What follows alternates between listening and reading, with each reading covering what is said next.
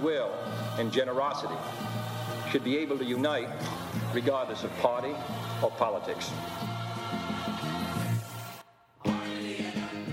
Please join us in listening to the remarkable story from the life and times of Michael Butler, the child of the military industrial complex turned polo playing hippie, theatrical producer, anti war advocate of peace and love. These are the stories of a man who's lived and worked all over the world, rubbing shoulders with the rich and famous, from Rock Hudson to John F. Kennedy, being there at the unfolding of history, and producer of what was, in 1968, the most successful Broadway performance in prior history, the groundbreaking musical Hair. You'll even hear how Michael got rewarded by death threats from both the left and the right. In this podcast series, you'll be hearing stories from the primary themes of Michael Butler's life and memoirs politics, polo, theater, and love.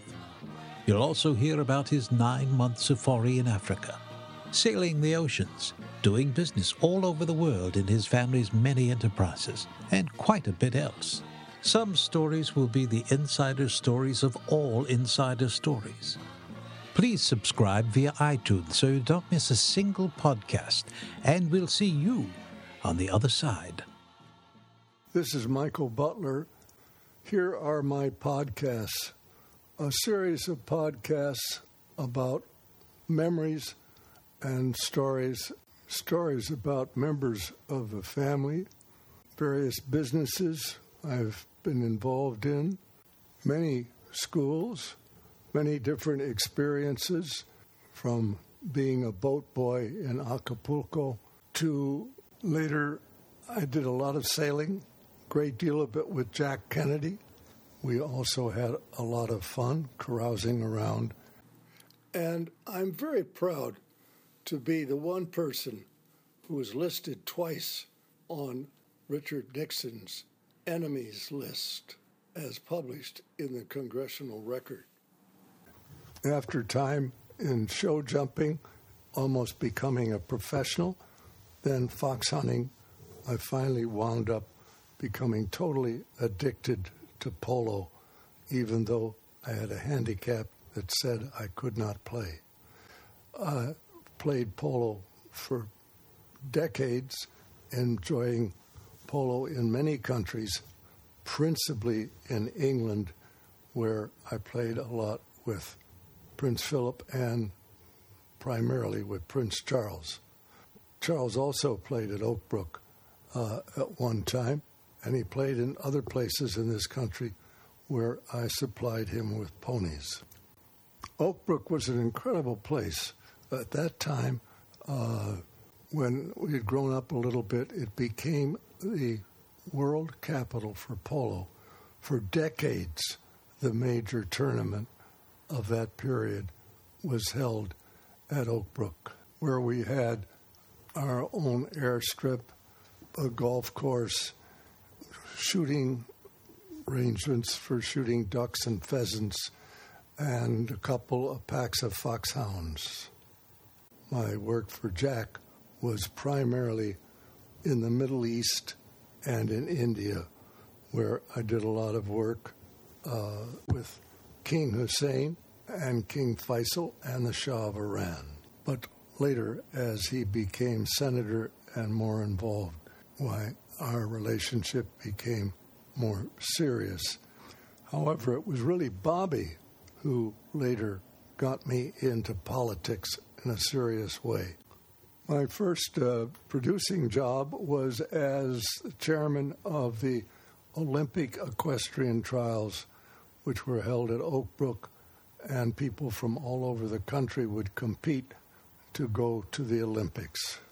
afterwards, I got involved in New York. I was able to get involved with West Side Story, with On Ondine, and with the Golden Apple.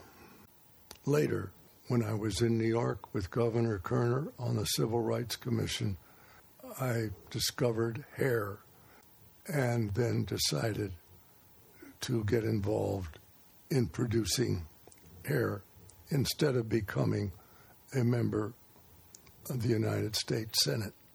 I had a pretty good chance of being elected to the Senate. I had two patrons, Governor Kerner and Mayor Daley. Hair became an obsession with me. It involved very strong statements of peace and love and a very definite stand for freedom and understanding of what young people were all really all about.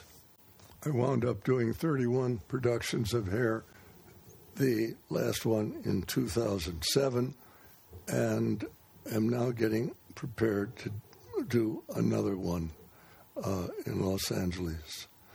At one time, had 12, 12 productions of Hair going at the same time.